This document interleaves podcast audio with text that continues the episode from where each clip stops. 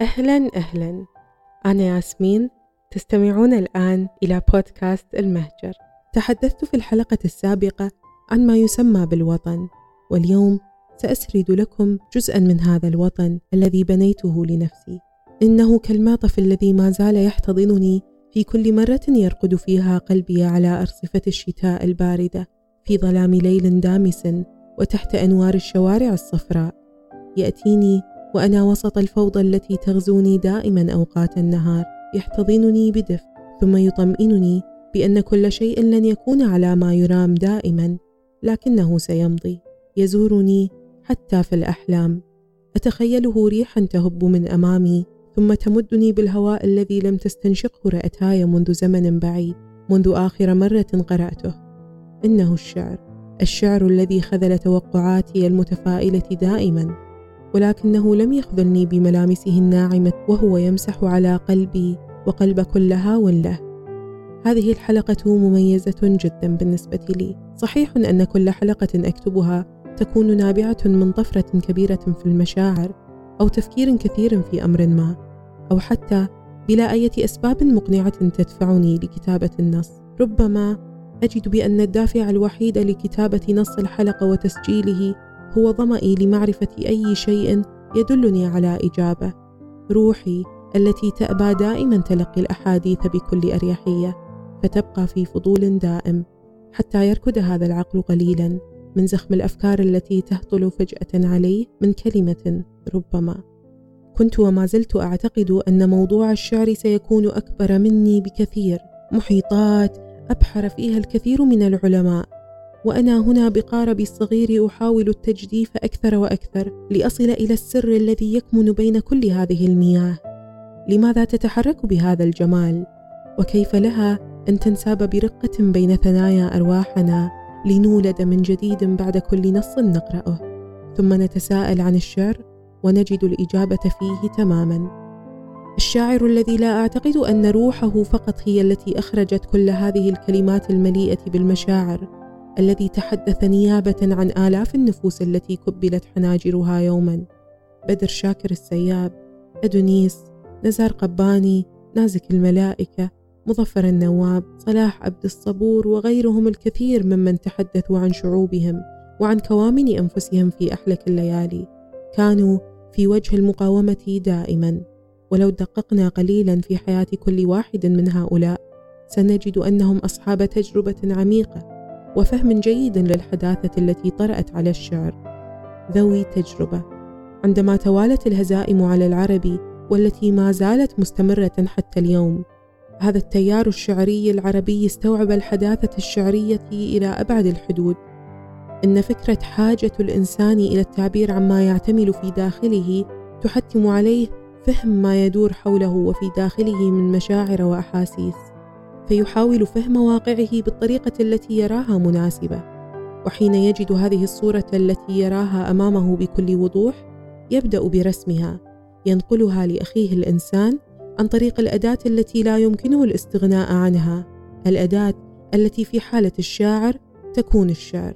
فينقل لنا هذه المشاهد المليئة بكل الحواس. قرأت أيضا ذات مرة أن هناك إنسان شاعر وهناك شاعر شاعر. أي الشاعر الذي ولد هكذا بقلبه الذي يضاعف الشعور دائما وبكلماته التي تحول النحاس إلى ذهب. تماما كالخيميائي الذي قصده باولو كويلو. كل هذا الحديث عن الشعر ولم نتحدث عن بدايته. بداية الشعر الذي وكما يقول الشاعر العراقي محمد العتابي أنه محاولة لفهم الواقع. كما هي الأسطورة التي تحاكي واقعنا دائما بطريقة أو بأخرى. فما العلاقة بينهما؟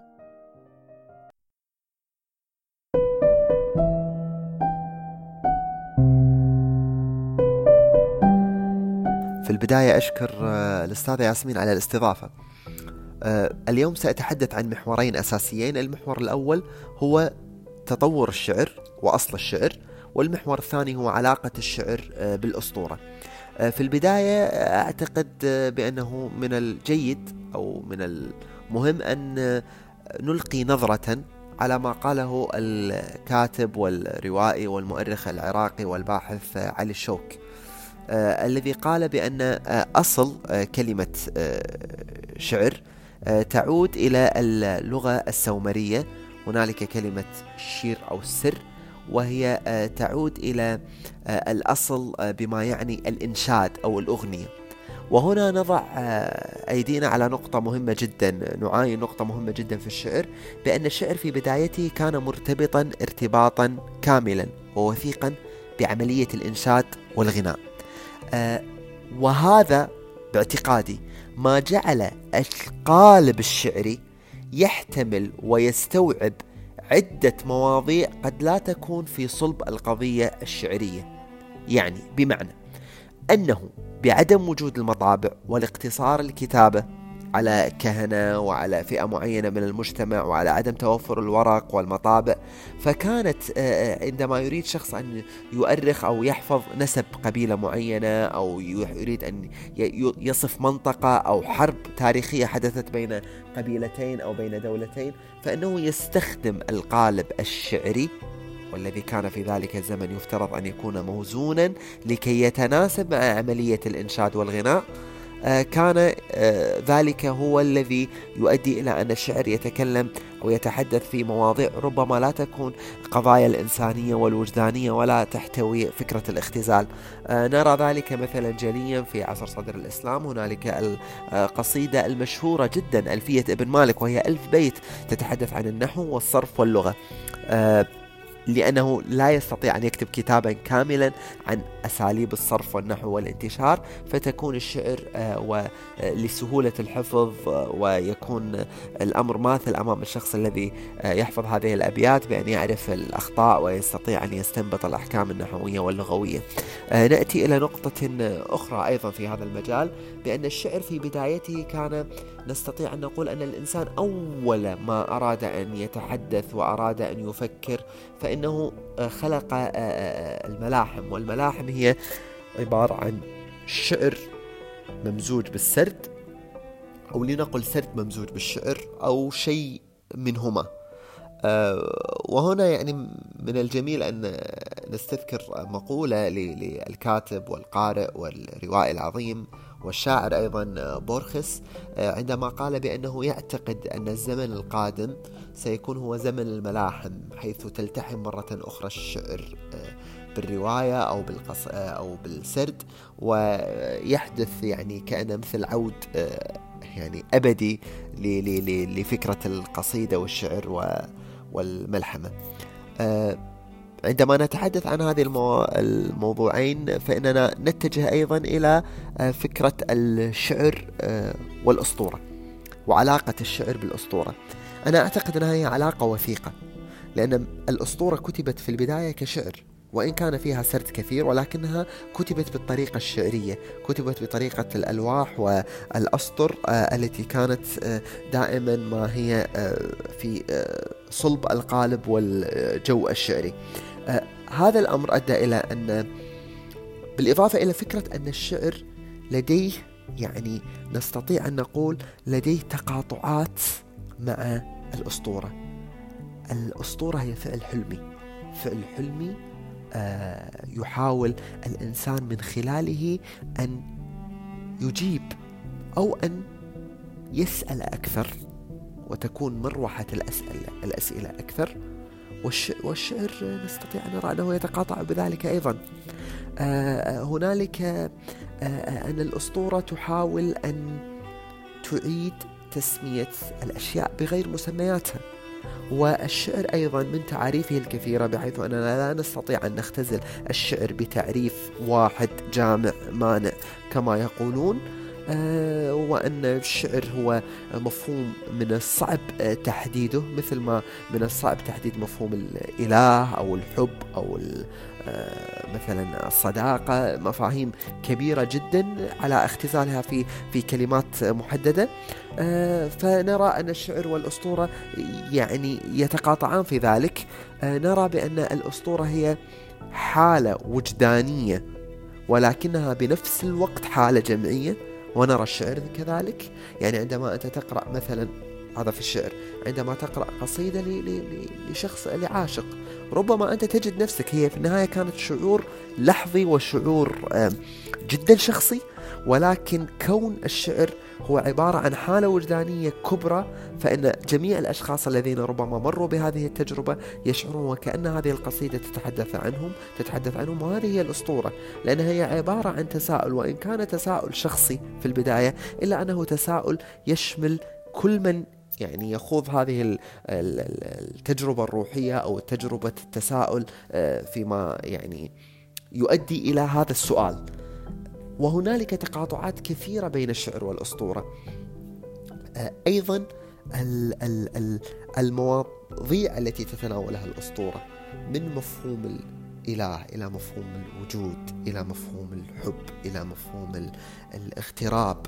هذه كلها من القضايا الشعرية التي يتناولها آه، الشعر الحقيقي الشعر الذي أعتقد أنه في الخمسين أو المئة سنة الماضية ربما على مستوى العالم وفي الوطن العربي أيضا بشكل ما آه، تخفف من القضايا التي لا علاقة رئيسية له بها وهي مثلا الذي ذكرناها من قضايا مثلا إنه تأريخ البلاد لأن الآن هنالك مؤرخين أو عن اللغة أو عن غيرها من المواضيع التي لا أعتقد أنها آه، تتحدث عن الشعر الحقيقي.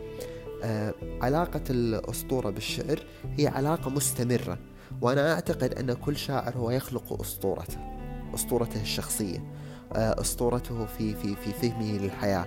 أنا أعتقد بأن ال ال ال هذه العلاقة هي علاقة ولادة وهي علاقة تزاوج أيضا وهي علاقة آه، لا أعتقد بأنها سيأتي يوم وينفصلان هذين ال ال الشيء النوعين وهما ليس نوعين أدبيين لأن الأسطورة باعتقادي هي محاولة لفهم الحياة. وأنا أعتقد أن الشعر إذا ما نظرنا له نظرة أعمق من نظرة أنه كونه أحد الأجناس الأدبية فحسب هذا شيء بحد ذاته هو شيء عظيم. أنا أعتقد بأن الشعر أيضا هو موقف من الوجود وهو موقف من الحياة.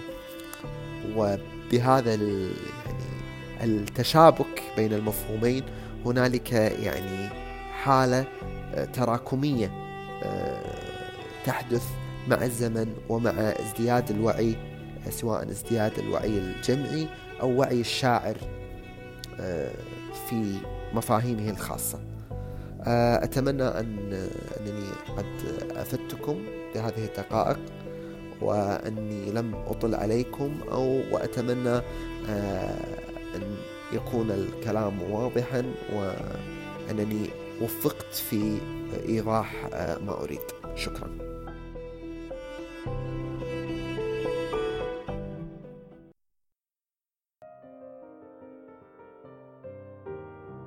يقول توفيق الحكيم إن الفن صخرة صلبة على الفنان أن يفجر منها الماء الزلال وليس الفن نهرا جاريا يغرف منه كل عابر سبيل بلا مجهود. كذلك الشاعر الشاعر الذي يحول العواطف الداخلية إلى حالة من الواقع الذي نعيشه حين نقرأ النص الخاص به. نصه الذي يجعل السماء تمطر فنشعر بوقع القطرات المبللة. نصه الذي يلون الكون بكل ألوان الحياة أو يجرده حتى من الصبغة. قصائد تربت علينا بشطر وتصنع الجرح بشطر آخر. فلا نعرف أهل تشافينا أم أننا هلكنا مرة أخرى في البحر ذاته. ولذا أقول دائما أننا بقراءة الشعر نتشافى. ولا أبالغ ابدا عندما أخبركم أنني وفي الكثير من المواقف خلال يومي أشعر بالضيق. أحساس لا يمكنني وصفه تماما. إنه حالة من الحاجة الماسة إلى كلمات تشبهني أو نغم أستمع لأوتاره لأشعر بالراحة بعده. وفي هذه اللحظة تماما أذهب لأقرأ أي ديوان أضعه بين يدي. وخلال القراءة أسمح لروحي أن تطير لتتجرد من جميع ما كبلها. ولأتحدث هنا بصيغة المفرد فإنني حقا بحاجة إلى الشعر. وفي أغلب الأحيان تكون هذه الحاجة بلا تفسير حقيقي سوى أنني أتخيلني ظمئة جدا لا تروي عطشي إلا القصيدة إننا متعطشون حقا لقراءة الشعر لعلاقته الفريدة بنا نحن العالم ولكن ما هي علاقة الشعر بالعالم هل يمكن للشعر أن يغير العالم كما غير في الكثير؟ أم أن قراءة الشعر تقتصر على مجموعة معينة تتذوق هذا الجنس الأدبي فقط؟ هل الشعر للجميع؟ وهل يمكن أن يكون كذلك؟ فاطمة عبد السلام شاعرة كويتية شاعرة بحق. تنسج من عواطفها الرقيقة قصائدا تروق لقلبي كثيرا. تحدثنا فاطمة عن الشعر بعيدا عن تعريفه التقليدي. الشعر الذي يتداخل بالفنون الأخرى حتى أنه وفي الزمن القديم لم يكن بينه وبين الموسيقى أي فرق.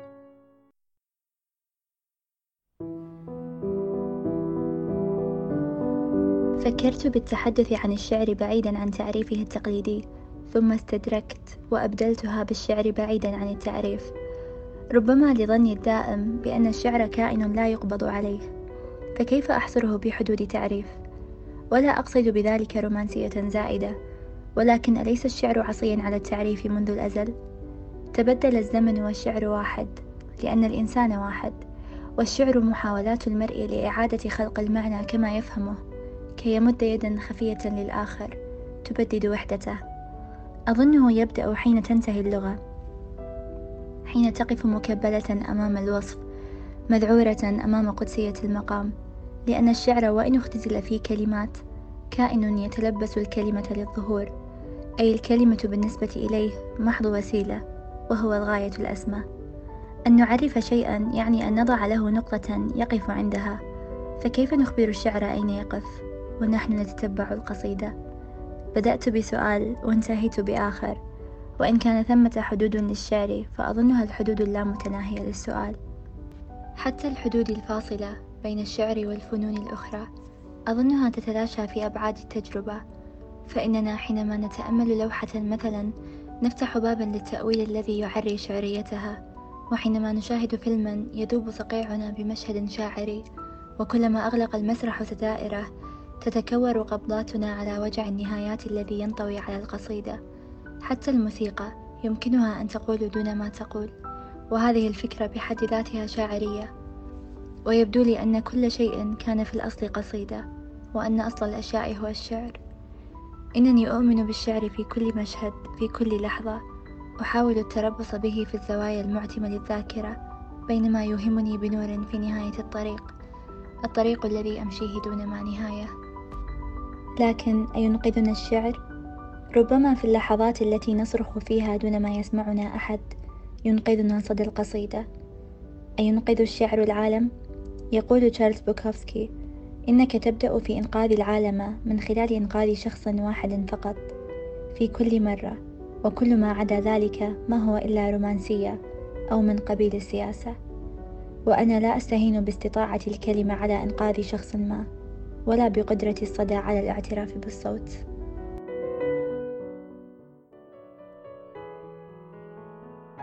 عندما سأل أحدهم عميد الأدب سامويل جونسون ما الشعر؟ أجاب من الأسهل كثيرا أن نتحدث عن ما هو ليس بشعر فنحن جميعا نعرف ما المقصود بالضوء ولكن ليس من السهل أن نقول ما هو فالشعر إذن استجابة انفعالية تعكس إحساس الشاعر القوي وتأثره العميق بالعالم الذي يحيط به ويعبر الشعر عن نظرة فلسفية للحياة تقوم على الملاحظة الدقيقة.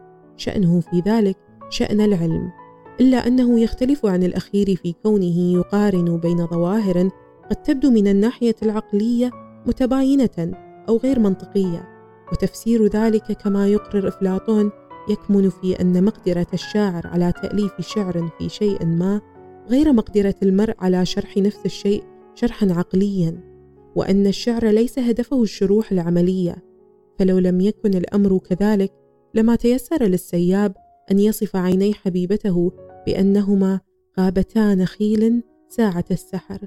ولما استطاع المتنبي أن يصف الأعمى والأصم ممن يتذوقون شعره بالقدرة على النظر والسمع. كما في بيته المشهور أنا الذي نظر الأعمى إلى أدبي وأسمعت كلماتي من به صمموا من بعض الخصائص الملحوظة عند قراءتي للشعر هو أن الشعر حوار درامي داخلي فالموقف الفلسفي للشاعر يتحول فيه الحسي إلى مجرد والمجرد إلى حسي ويمتزج فيه الواقع باللاواقع وتمتد طاقته التعبيرية إلى ما وراء حدود الذات. لتشمل النفس البشرية في زمان ومكان. ومن أمثلة على ذلك قصيدة الزائر الأخير للشاعر عبد الرزاق عبد الواحد التي تضمن حوارا مخضبا بمشاعر القلق والرهبة من لقاء لا مناص له يجمعه مع زائر وهمي وهو الموت. يأتي ليأخذ كتابه. المقصود بالكتاب هنا هو الحياة. من دون ميعاد. من دون أن تقلق أولادي. اطرق علي الباب. أكون في مكتبتي في معظم الأحيان. اجلس قليلا مثل أي زائر وسوف لا أسأل لا ماذا ولا من أين. وعندما تبصرني مغرورق العينين خذ من يدي الكتاب. أعده لو تسمح دون ضجة للرف حيث كان. وعندما نخرج لا توقظ ببيتي أحدا لأن من أفجع ما يمكن أن تبصره العيون. وجوه أولادي حين يعلمون وقد يتجسد وجود الشاعر في قصيدته من خلال وقفة تأملية أو مشهد حواري يكون هو طرفا فيه ويعكس من خلاله نظرته أو موقفه من أمر ما. من أمثلة ذلك المقطع التالي من قصيدة السياب في غابة الظلام من ديوانه إقبال التي يعبر فيها عن يأسه من الحياة ورغبته في الخلاص منها. أليس يكفي أيها الإله أن الفناء غاية الحياة؟ فتصبغ الحياة بالقتام سفينة كبيرة تطفو على المياه هات الردى أريد أن أنام بين قبور أهلي المبعثرة وراء ليل المقبرة. رصاصة الرحمة يا إله. الشعر يتجاوز التفسير العقلاني للأمور وهذا من أجمل ما في الشعر فإن أجوده وأعمقه اثرا في نفوسنا هو ذلك الذي يستفزنا بتجاوزه لحدود التفسير العقلاني. كقول كامل الشناوي مثلا وتطل من رأسي الظنون تلومني وتشد أذني. أو قول البحتري أتاك الربيع الطلق يختال ضاحكا من الحسن حتى كاد أن يتكلما. فيدفعنا قول الشاعر في مثل هذه المواقف للنظر إلى المسلمات من زوايا أخرى لم تخطر على بالنا من قبل. الشاعر عبد الله العنزي كويتي الجنسية يجيبنا اليوم عن سؤال طرأ على بالي منذ فترة طويلة بعد أن علقت في ذهني مقولة ذهب الأمراء أقوى بكثير من ثرثرة الشعراء. من الأعلى صوتا؟ ومن الأقوى بين هذا الصراع الذي دام طويلا حتى يومنا هذا؟ ومن المذنب بيننا حقا تجاه الشعر؟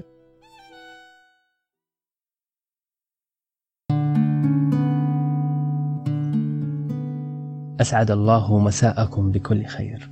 سعيد بمشاركتكم هذه الحلقة وأرجو أن أكون خفيف الظل كثيف المعنى كي لا أطيل عليكم سأدخل في صلب الموضوع. في تساؤل عما إذا كان ذهب الأمراء أكبر وأهم من ثرثرة الشعراء؟ هذا التساؤل يأخذني في البداية إلى تحفظ على هذه الجملة فيما إذا كانت هي ثرثرة بالفعل أم أنه وصف مجازي للشعر. فإن كانت هي ثرثرة حقا فأنا أرى أن ذهب الأمراء سيكون أكثر أهمية وأكبر معنى. ولكن إن لم تكن ثرثرة وإن كان شعرا حقيقيا فإننا هنا سنتوقف طويلا. القسم الأول الذي سنتوقف عنده أن ذهب الأمراء سينفد وينتهي. أما معين الشعر فورد صاف يتجدد ولا يقف عند حد فالذهب لن يقف ندا في هذه الحالة.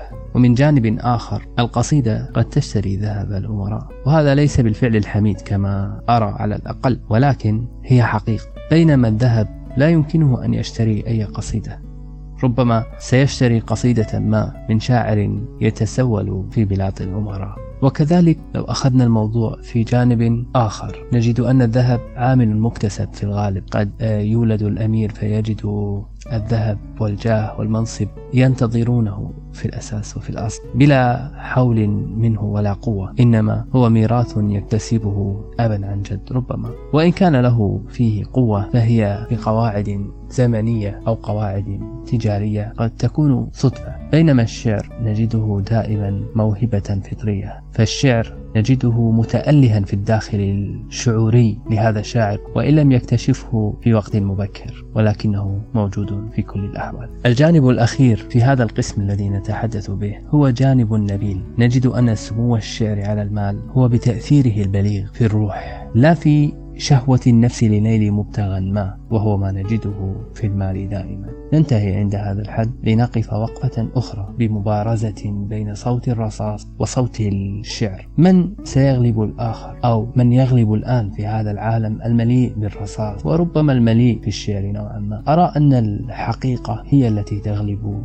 في هذا الجانب. فليست كل قصيدة تدعو للسلام وليست كل رصاصة تدعو للحرب. ربما نجد الكثير من القصائد التي تدعو وتحفز بل وتمتدح أفعال الحرب والقتل والدمار بينما نجد الرصاصة أو الحجارة التي تقف في وجه المعتدي وتدمي بعض الوجوه الغادرة. فأين نقف هنا؟ هل في جانب الرصاص أم في جانب الشعر ربما تجريد هذا المعنى بهذا الشكل يجعل من زاوية النظر زاوية ضيقة. نحن بالفعل نحتاج إلى أن نجد صوت الحقيقة الذي سيفسر لنا دائما في أي اتجاه يسلك السلام وفي أي اتجاه سنجد الحب وفي أي اتجاه سيخلد هذا الصوت. أيا كان كان صوت شعر أم كان صوت حرب أما في القسم الأخير فنجد أن الشعر ربما لا يكتسب ذات المكانة التي كان يكتسبها في السابق. وهذا تساؤل يأخذنا إلى منطقة قد تكون مظلمة بعض الشيء أو منسية بشكل أصح. هذه المنطقة التي يغفل عنها الكثيرون. الشعر يكتسب حقا مكانته الآن ولكن ليس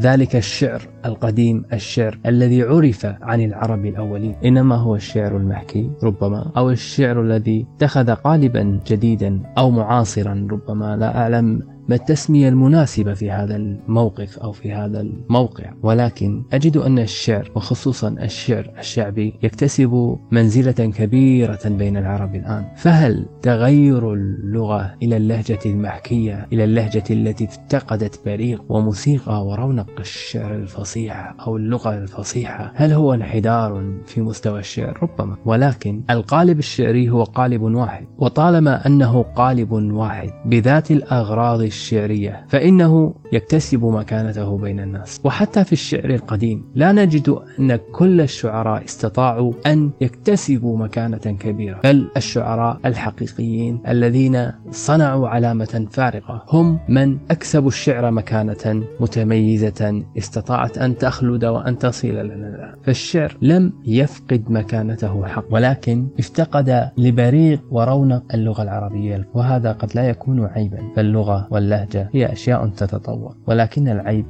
في أن هذا الموروث العظيم والعتيق والكبير صار مهددا بالتلاشي لأن الأساس الذي صارت تقوم عليه هذه القوالب الشعرية الحديثة لم تعد تمتد في سلسلة تصلها بموروثها وماضيها العتيق. فالتغيير في القالب أو التغيير في الشكل أو التغيير حتى في مستوى اللغة إلى مستوى اللهجة. لا أراه عيبا إنما العيب في أن يفتقد الإنسان أو الشاعر الجسر الذي يصله بموروثه وبموسوعته الخالدة بتراثه الغني. هنا يبدأ الشاعر بالتلاشي أيضا كما تلاشت هويته الشعرية والأدبية.